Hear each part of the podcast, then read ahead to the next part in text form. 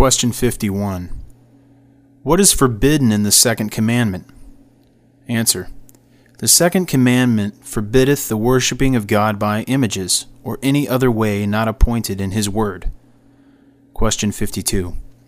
What are the reasons annexed to the second commandment? Answer. The reasons annexed to the second commandment are God's sovereignty over us, his propriety in us, and the zeal he hath to his own worship. Question 53. Which is the third commandment? Answer. The third commandment is, Thou shalt not take the name of the Lord thy God in vain, for the Lord will not hold him guiltless that taketh his name in vain.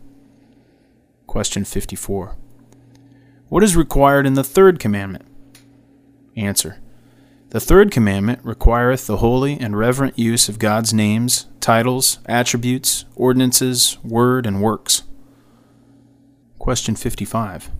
What is forbidden in the third commandment? Answer. The third commandment forbiddeth all profaning or abusing of anything whereby God maketh himself known. Question 56. What is the reason annexed to the third commandment? Answer. The reason annexed to the third commandment is that however the breakers of this commandment may escape punishment from men, Yet the Lord our God will not suffer them to escape his righteous judgment. Question 57. Which is the fourth commandment? Answer. The fourth commandment is Remember the Sabbath day to keep it holy. Six days shalt thou labor, and do all thy work, but the seventh day is the Sabbath of the Lord thy God.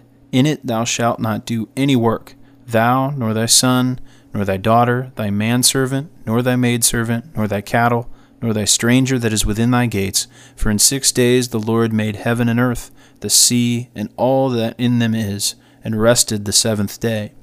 Wherefore the Lord blessed the Sabbath day and hallowed it. Question 58. What is required in the fourth commandment? Answer. The fourth commandment requireth the keeping holy to God such set times as he hath appointed in his word, expressly one whole day in seven, to be a holy Sabbath to himself. Question 59.